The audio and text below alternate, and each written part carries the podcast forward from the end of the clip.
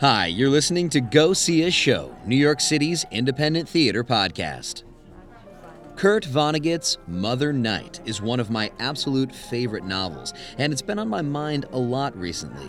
The story of, as the author puts it, a man who served evil too openly and good too secretly has an eerie resonance with the current state of the world. So, naturally, when I saw that Custom Made Theater Company was bringing an adaptation of the novel to the stage, I was sure to get there. I sat down with the producer of the show and most of the cast after a recent performance I'll let them all introduce themselves. Take a listen. But I'd love to start with everyone's name on the mic. So let me know who you are and what you did on Mother Nights. Uh, we're going to start with the producer because Leah, we've met already, and then we're going to go around. Here we are.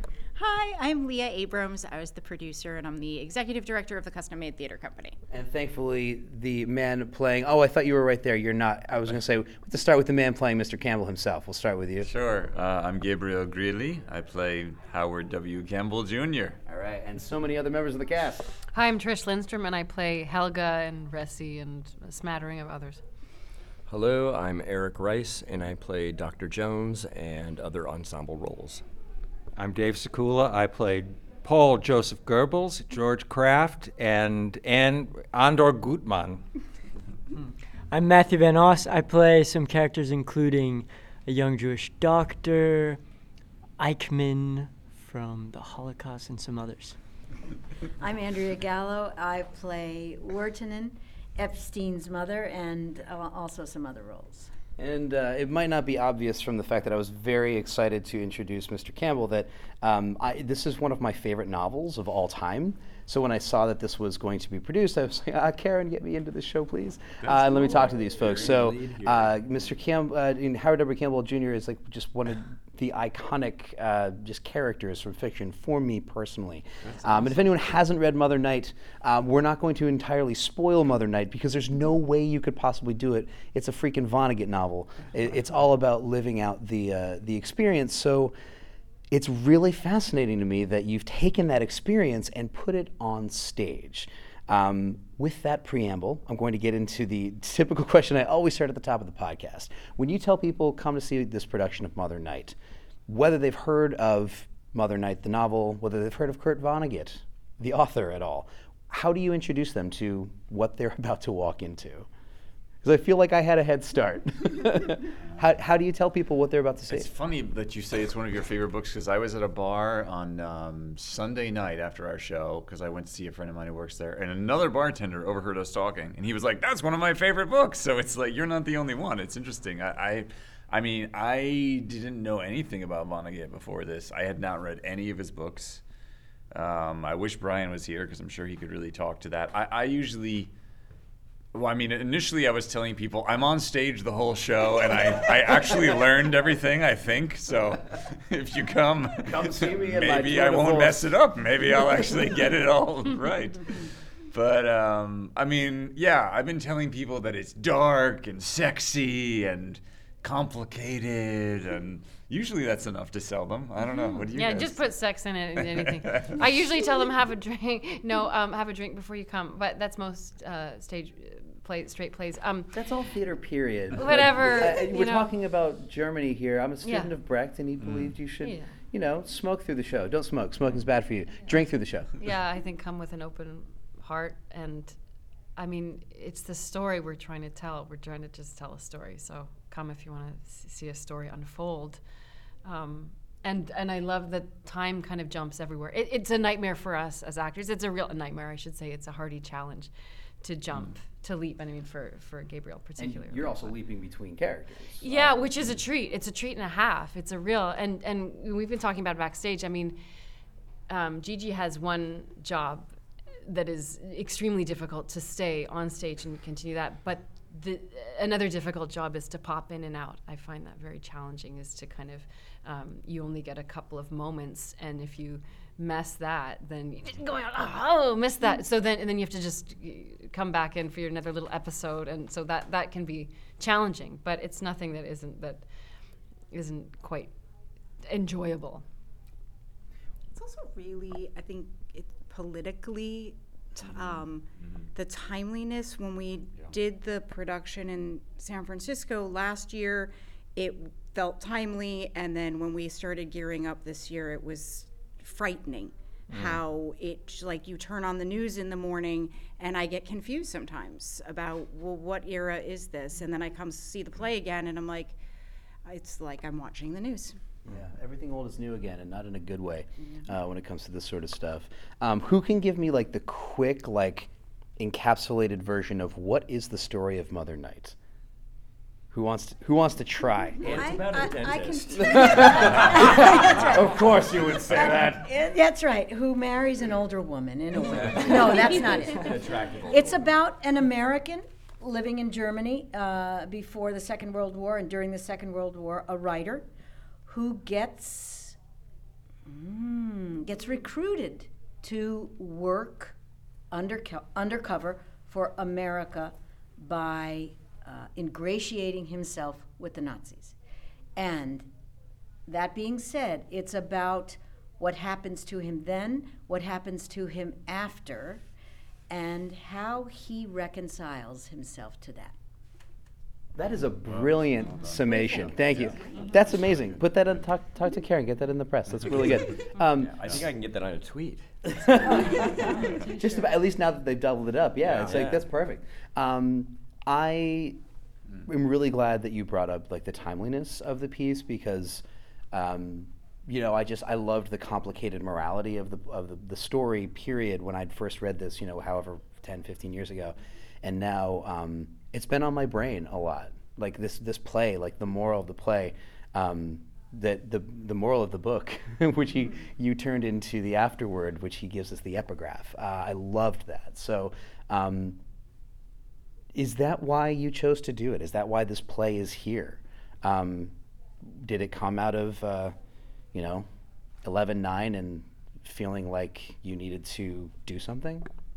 The play has actually been um, in the back of the adapter director Brian's mind uh, for well over 20 years. Wow. He first mentioned it to me when we first met. Wow. So that's a long, long time ago. And uh, just a few years ago, he got really, as the politics were shaping up the way that they were, he got really obsessed with it again and decided, I'm just going to write a letter and see if I can get the rights to do this.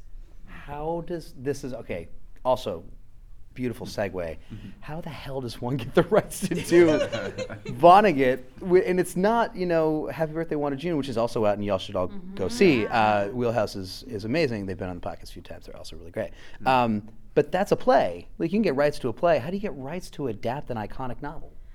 Uh, so at the time, the Vonne- Vonnegut's had an estate, and it was run by the late Donald Farber, who wrote the book on producing theater.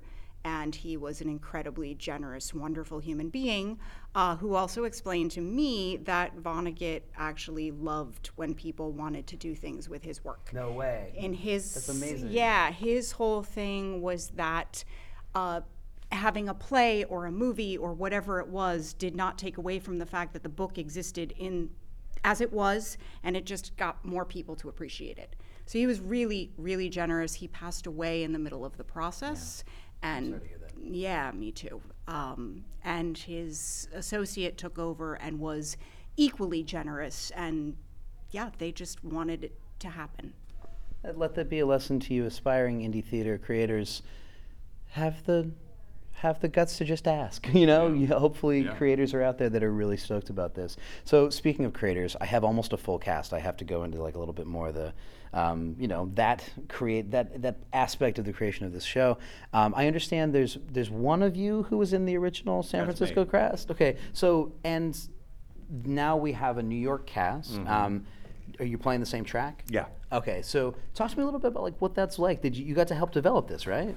Uh, no, yes and no. I mean, it was it was really, I won't say a finished piece when we started it, but there wasn't a lot.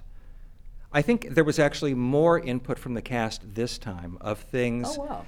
things that we wanted put back, or things that needed to be added or subtracted. Um, but my recollection of the original production was just we got up and did it, and there were some there were some tweaks, but not a lot of major changes. And now, I mean, the thing I keep saying is the advantage I have over you guys is that I had in San Francisco, I had a full six weeks of rehearsal, and we had a four or five week run. And then I got here, and we had two and a half weeks, and we've been running it three weeks now. So I had a running start, and I just, my heart has gone out to you guys because you're still. Uh, tonight, a, a bunch of stuff happened that never happened before, and we're we're still learning the play, learning how to play it. And I at least had that head start, but you guys, you know, just had to because the short rehearsal period just had to hit the ground running. So my heart just went out to you guys of just trying to to catch up with what we had to do. And So it's- he buys us snacks as collateral, as like, just sympathy snacks for, for the dressing room. So thank you, Dave. Yeah, goldfish. Thank you. Well, and as you mentioned earlier, like th- this play is told. Uh, I don't. I'm not not giving too much away in saying that this is uh, very much a, almost like a memory play for Mr. Campbell. And we're following. We're jumping back and forth in time because we're following his train of thought. Yeah. So you have what might feel like non sequiturs as you're jumping around. We're moving between ac- I mean, uh, actors are moving between characters as we roll through. Um, two and a half week rehearsal process. Uh, yeah, just how how it, you guys are crushing it. But like, how was it to put this together? Well, you're seeing is now the, the first weekend I was like utterly terrified that, it, that I was going to crash and burn the show. That I was, I kept saying to Brian like my biggest fear is that I just like start a scene that's in the second act and we're in the first act and I and then we just missed like you know 20 pages of the play. How am I going to go back? I don't know. Yeah, I don't know. I, I I mean, I just knew that it had to happen, so I did it. I don't know. I don't know how else to describe it. I think Dave, it's very true what Dave said. I feel like we're really discovering this in performance. It's really been growing. I felt like it took about a week of doing shows to really start to feel like I was at the point where I knew the material well enough that I could really um, immerse myself in it on a different level and play a little bit more. You know, like it feels a lot more loose now. Like he was saying, like there's certain scenes that feel totally different from day to day, um, which I think just comes from confidence and comes from trusting that you know I, I, it used to be that halfway through a scene i'd have to be like okay in the back of my head i'd have to be like well what am i doing next? Where do i go next? How do- i am i ready for this? Like am i and now i don't right that's not really like i can just be present in a different way because i'm not concerned about that. It used to be i'd get to the end of the scene and i just had a fraction of a moment where i was like terrified every time and i had where i looked around and was like where do I go next? so now, thankfully, we're past that phase. Uh, I think we all had some of that, though. Not only you. I think we all uh, early on had that. Uh, what's next? What's next? What's next? Um, I have a cheat sheet backstage that I still look at, um, just to make sure that I know what what I'm doing next. But it, it doesn't seem like uh, Gabriel. It doesn't seem like he ever was like that. No. He says it, but once we, we did it, it, at least for my part, it didn't feel like he wasn't there, he was searching. It seemed like, oh, okay, I, I'm working with somebody that is going to catch me if I fall. The key to a good ensemble. Mm-hmm. I think also too that I don't know that any of us had really worked together before. I worked with most of you, but we were cast back in mid-April, I think, or we were auditioning cast. So, we, and we knew there was going to be a short rehearsal process. So I think, and it it was understood that we'd have to have lines after week one. And I think just for me, knowing that you're coming into a group of six other actors, you definitely want to be at your best and you're open, you know, to just sort of learn how to, you know, uh, just getting to know each other. Uh, and, and knowing too that collectively Gigi had more lines than any one of us, or all, probably all of us Hamlet, collectively more lines than together. It was uh, no, it was it was just uh, uh, immediately humbling, and it's been a joy that whole process uh, having Gigi carry the, uh, you know, the uh, the water or you know, the rowing the heavy oar, or whatever you know, whatever phrase you want to use. It's just very humbling. It sort of keeps you on point.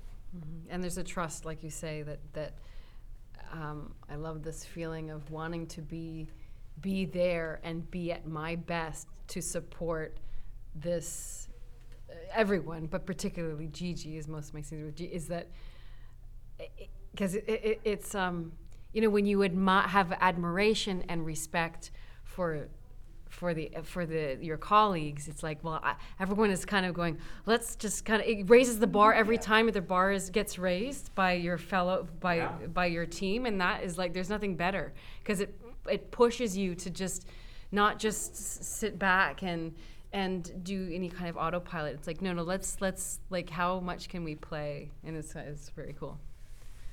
I would love to get your feedback on um, the reception of the play, like how people are, are reacting to this. Um,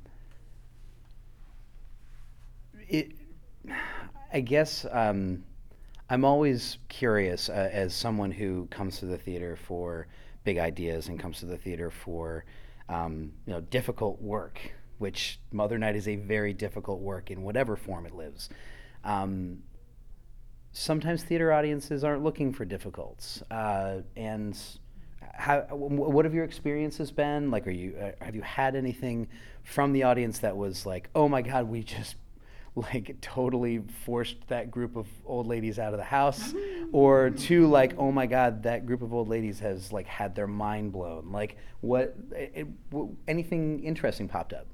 There was one tonight, actually. Um, I think they didn't know what they were in for. They were right yeah, behind me. There was uh, so a woman left fairly early, uh, and I checked in with the theater about was she all right, and it turns out she was a Holocaust survivor, and she didn't expect it to hit her that hard. Gotcha. Okay.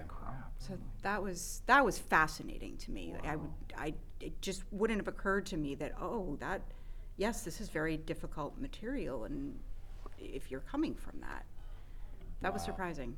Yeah. Wow. Yeah. I mean, most nights, it's uh, there's a you can tell they're listening, but it's it's quiet. But you'll hear little reactions throughout the house or little chuckles. Some nights, some nights they laugh at everything, and other nights it's just you. I hear things, you know, through the house of uh, something landing or somebody laughing at some ironic point, or um, yeah, I mean, it's it's a cliche, but every audience is different, and I don't think any two audiences of this have reacted at all the same. Um, yeah, I mean, it it I don't know. It's, Yeah. it, There was one woman tonight who was laughing at everything, and I don't think it was you. no, I because I know your laugh. I know your laugh, and so I was like, someone's laughing at everything, and I don't think it's Leah. So I think some people might be familiar with the novel. They obviously come in, you know, with an advantage. I also think some people just may really appreciate the humor and the sensibility. You know, it's a really so specific sensibility, but there's a you know, there's a drollness and a darkness to it that, that I hope that we've captured a little bit that I think is not everybody's cup of tea, you know. But on the other hand, you know, the, we're always we're getting laughs in places that I don't always expect to get laughs. I don't mm. know, but and then sometimes we don't. Like your New Jersey line tonight, nobody laughed at that, which I think is Oh, like no, I to me that's like a fail-safe New York line. like, No, I'm- Yeah. Nope. Oh, nobody else is laughing. I better No. not. but usually that line like brings down the house. It, so it it's does, it know. does. But I, I make sure to with that line. I mean, I'm from California, and I've never quite grasped this cruel thing that New Yorkers have against New Jersey. And so I, I, you know, I mean, I, I, I, I'm, you know, I'm, it's, it's my line. I'm happy to deliver it, and I, I and Dr. Jones is very, you know, I mean, it's his home.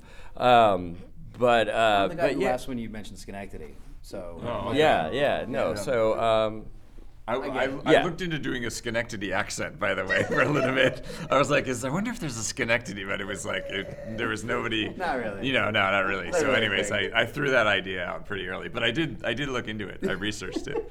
I may have been the first one to Google Schenectady accent to see if there Man, actually was. you might have been the first one to Google Schenectady in a while. Yeah. Sorry, Upstate, I love you. Um, But I, but I also think, um, I mean, obviously the play is going to be such a different experience for somebody like Leah was talking about versus someone in their 20s who doesn't have the frame of reference for this, or even, I mean, I think often like my parents, were, my parents are both born in 1945. You know, which to me is kind of wild that like they were born right at the time when this war was ending. Because I feel like it feels like so many lifetimes ago, but it was really just in their lifetime. You know, for me, And obviously, there's people coming to this play who lived through that. We do have a lot of older houses, and then I feel like our Friday and Saturday nights are different, and in general have a different energy. Do you guys feel that way? Mm-hmm. Because I, I I feel like the rest of the week tends to be one demographic, and then those mm-hmm. performances to me seem like it's a younger audience, and they maybe react to things differently. I don't know. Well, it's uh, it is worth coming to react to. Um, so uh, the show is Mother Night, adapted from Kurt Vonnegut's novel. We are at 59 East 59th in uh, Theater B, and uh, you'll run through when? When do you close? November 3rd. Tickets and more information can be found at. E www.59e59.org. And the company, the producing company. Custom Made Theater Company. Brilliant. You're on the internets too, right? Yes, Awesome. www.custommade.org. Brilliant. And that's seven shows a week, six days a week. So we've got one for you. Heck yeah. Do the work. I love it. Uh, thank you all so much for doing this, and uh, break legs on the rest of the run. Thanks so much. Cool. Thanks. So much. Thanks a lot. Thank you, Leah, Gabriel, Trish, Eric, Dave, Matthew, and Andrea for hanging out after the show to chat. You can catch Kurt Vonnegut's Mother Night at 59E59 Theaters, 59 East 59th Street in Manhattan through November 5th, 2018. Head to custommade.org or to 59e59.org for links to tickets and more information. Thanks to you for listening into the podcast. If you dig it, please like it on Facebook, facebook.com slash go see a show. Follow at go see a show on Twitter and like and or comment on the show's Apple Podcasts page. My name is Robert A.K. Gonyo. You can find me on the internet at Robert Gonyo, G-O-N-Y-O dot com. Until next time, go see a show. Woohoo! Thanks for doing this. That's, Card? that's- Wait, it's always name of your wild to get so many people from the cast. That's great.